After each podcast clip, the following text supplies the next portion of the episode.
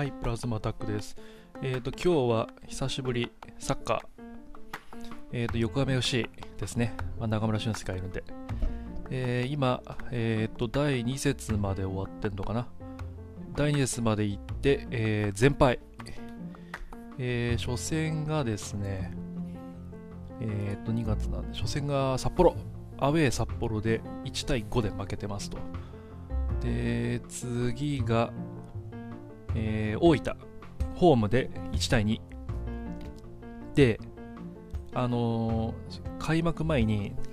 何度か言いましたけども、そのベテラン多く入れて若手との融合はどうなってんのって話なんですけども、まあ実際今のところうまくいってないように見えますと。まあ単純に負けているだけじゃなく、その試合内容も、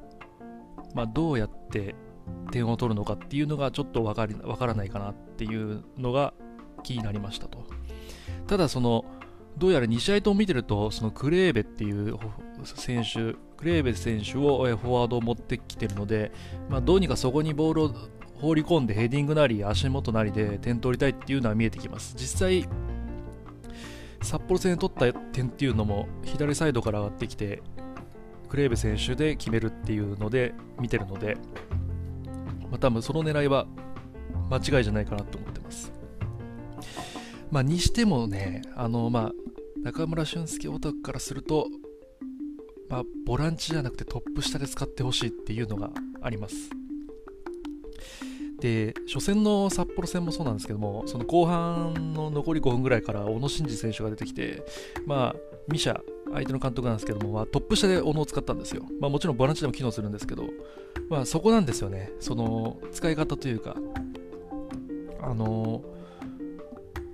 攻撃の選手なんですよね、中村俊輔選手って。で、ボランチって守備も大変なんですよ。むしろ今、ボランチが非常にキーになってるっていうのが今の現代サッカーなんで、まあ、川崎フロンターレの大島選手とか見ると分かるんですけども、まあ、も森田選手とかも移籍し、海外移籍したんですけども、まあ、ボランチって運動量めちゃめちゃいるんですよ。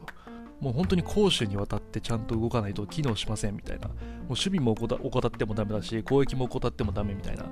まあ、トッップ下は、まあ、そこまで、まあ、守備も必要なんですけども、そこまでその守備をおろそかにしたらどうにかなるっていうポジションではなくてですね、どっちかというともう攻撃頑張ってくれよと。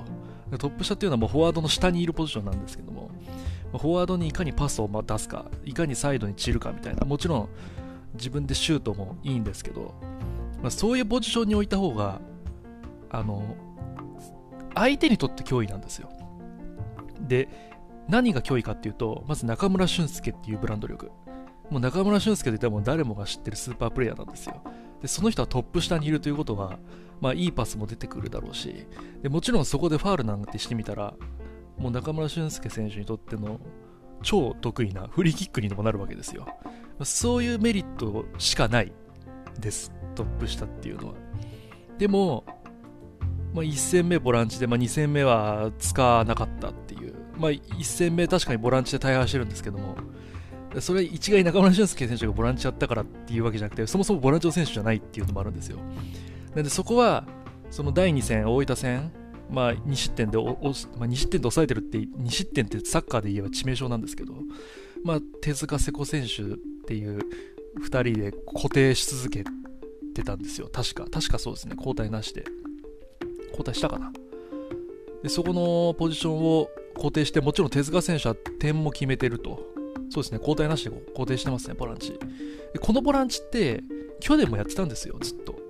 で結構手応えあったんですよ。でなぜか開幕戦これで来なかったんですね。でボランチはしばらくこれでいいですよと。特に問題もなかったんで。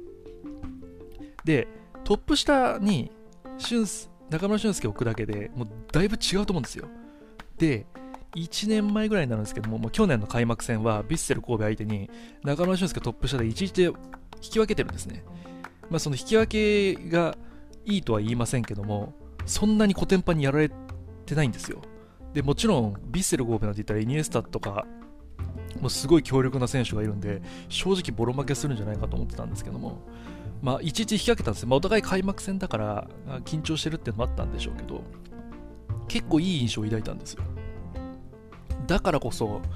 その中村俊輔選手をトップ下で使ってほしいっていうのがすごいあります。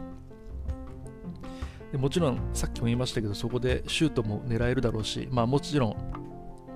ファール取られたらフリーキックのチャンスもあるしでフリーキックのチャンスってなったら直接狙うのもありですし例えば今だったらクレーベ選手と頭狙うなりとにかくセットプレーでの点っていうのは本当に拾っていきたいとこなんですよコーナーキックなりフリーキックなりっていうまあその流れの中で点取れないのはなおさらですよね。なるべくそのフリーキックをもらうようなファールでファールをもらえるようなあの挑戦をする。要するにドリブルですね。ファールをもらえるような攻めをすると。そのサイドに逃げたりバックパスするんじゃなくてなるべく前向いてダイレクトではたけないかとか、まあ、そういうプレーを意識的にやっていくと多分前目の方でファールもらえるんで、まあ、そういうとこを意識してやっていってほしいなっていうのがありますねで今日今日この後えー、19時から、まあ、アウェーで浦和戦18時か。18時からあるので、まあ、トップ下で中村俊輔見たいなーって感じですね。で、やると、で、えっ、ー、と、4、42、えっ、と、4231かな。4231で、まあ、トップクレーベで、トップ下中村俊輔、まあ、左松尾で右側小川なのかな。まあ、右伊藤とかでもいいんですけど、まあ、変則的にね、2トップになったりできるんで、まあ、そういったその前前、あの点取るぞっていうような、攻めの形が見えるような、まあ、メンバーでちょっと挑んでほしいなってなりますね。まあ、ちょっと後ろは確かにちょっと怪我人が出たりとかバタついてて、まあちょっと落ち着くって言い方あれなんですけど、別に後ろのメンバーはさ補強もしてるんで、その、あの高木選手だったかな、サイドバック高木選手、まあ、初戦で2失点の起点になってるんですけども、ただ1アシストしてるんですよ。で、もう2戦目からベンチ外とかになってたんで、まあ、それは厳しいだろうと。まあ、僕だったらせめてベンチに置きますけどね。アシストしてるんでね、攻撃的意識はあっただろうし、まあ、結果残してるんで、いきなりベンチ外ってなると、多分若手だし、新加入だし、一気に士気下がっちゃうと思うんですよ。そういうとこのケアっていうんですかね、まあ、そこら辺も気になって、まあ、いきなりベンチ外にしないで、せめてベンチにも入ってればよかったんだなと思ってたんですけど、まあ、もちろん初戦なんで全然取り返しつくんでね、これからでも。まあ、そういった意味でも高木選手には期待してるっていうのと、あと心配してるっていうのもあるんですけども。なんで、そのアシストしたっていう結果はちょっと尊重してあげてほしいなっていうのはあるんですけど、まあ、ちょっとずっとここら辺ベンチ以外、まあ、ちょっとルヴァンわかんないんですけども、ちょっとベンチ外なんで、まあ、浦和戦はせめてベンチでも入れてあげればなと思うんですけども、まあ、攻撃的な選手でもあるのかなっていうのはあるんで、まあ、守備なんてそんなの、とにかく使い続けないとあのスキルなんて身につかないんで、ベンチで見てるとか練習がいかに良くても、本番で手応え感じないと多分次につながらないと思うんで、まあ、ベンチぐらいに置いといてほしいなと思うんですけどもね。まあ今日の浦和戦、ちょっとこれ3連敗、3連敗って結構ぐずしっとくるんで、まあここで、まあカップ戦勝ってるんですけどね、ただリーグ戦は3連敗ってなってしまうんで、まあ、ここでしっかり、まあ、勝っておきたいっていう、まあ、浦和の方も、ね、あまり調子良さそうには見えないので、まあ、ちょっとここで、ここはしっかり勝っておきたいなっていう、まあ、どんな形でも勝つっていうのが結構大事かなって思いますね。まあ、個人的に中村俊輔選手ト、トップ下で降りれ、トップ下で見れれば、まあ、ある程度攻撃の形はできるんじゃないかなっていう。初戦も、まあ、ボランチで出てたんですけど、まあ、アシストじゃなくて、その攻撃的起点2とかで出てたんですよ、ゴールドットコムに。なんでそんな攻撃的、攻撃参加できてるんで、ボランチででもですよ。自分でポジショニング移動して。まあ当然なんですけどね、スキル高い選手なんで。本当スタメンで使うっていうのはメリットしかないので、まあ、ボランチで使うと結構メリットを失われます、正直言って。あの、中村俊輔大好きですけど、ボランチで使うのはうーんって必ず思ってるんで、まあ、ちょっとリスクあるんじゃないかなって個人的には思ってるんですよ。で特に浦和、今日浦和なんで、まあ、多分ボランチは誰になるのかな。ボランチ誰になるんだろう？ま、た多分、まあ、どう考えても相手の方がもうその本職ボランチを置いてくると思うんで、まあ、そうなると、また攻撃的な面で、ある程度、チャンスが減るというか、まあ、コーナーキックとかチャンスあるかと思うんですけど、まあ、その流れの中だったり、あのフリーキックの位置だったりとか、そのフォワードへのアシストだったり、ボールを落ち着かせるっていうことになってくると、やっぱスタメントップ下で使って、早めに点を取ると。横浜 FC って先制点取ると強いんですよ。なんでしっかり先制点取るっていう意識、前半しっかり攻めるんであれば攻めきって、さっさと取っちゃうっていうのがやっぱり理想かなって思いますね。あとはもう本当に交代選手なり若い選手なりガンガン投入して、まあ、後半しっかり守っていくとか、そういうプランも出てくると思うんで、まあ、中村俊輔トップ下で見たいなーって感じですね。まあ、可能性を感じる、その方が。あの他の選手は可能性感じないとかじゃなくて、可能性が高くなる。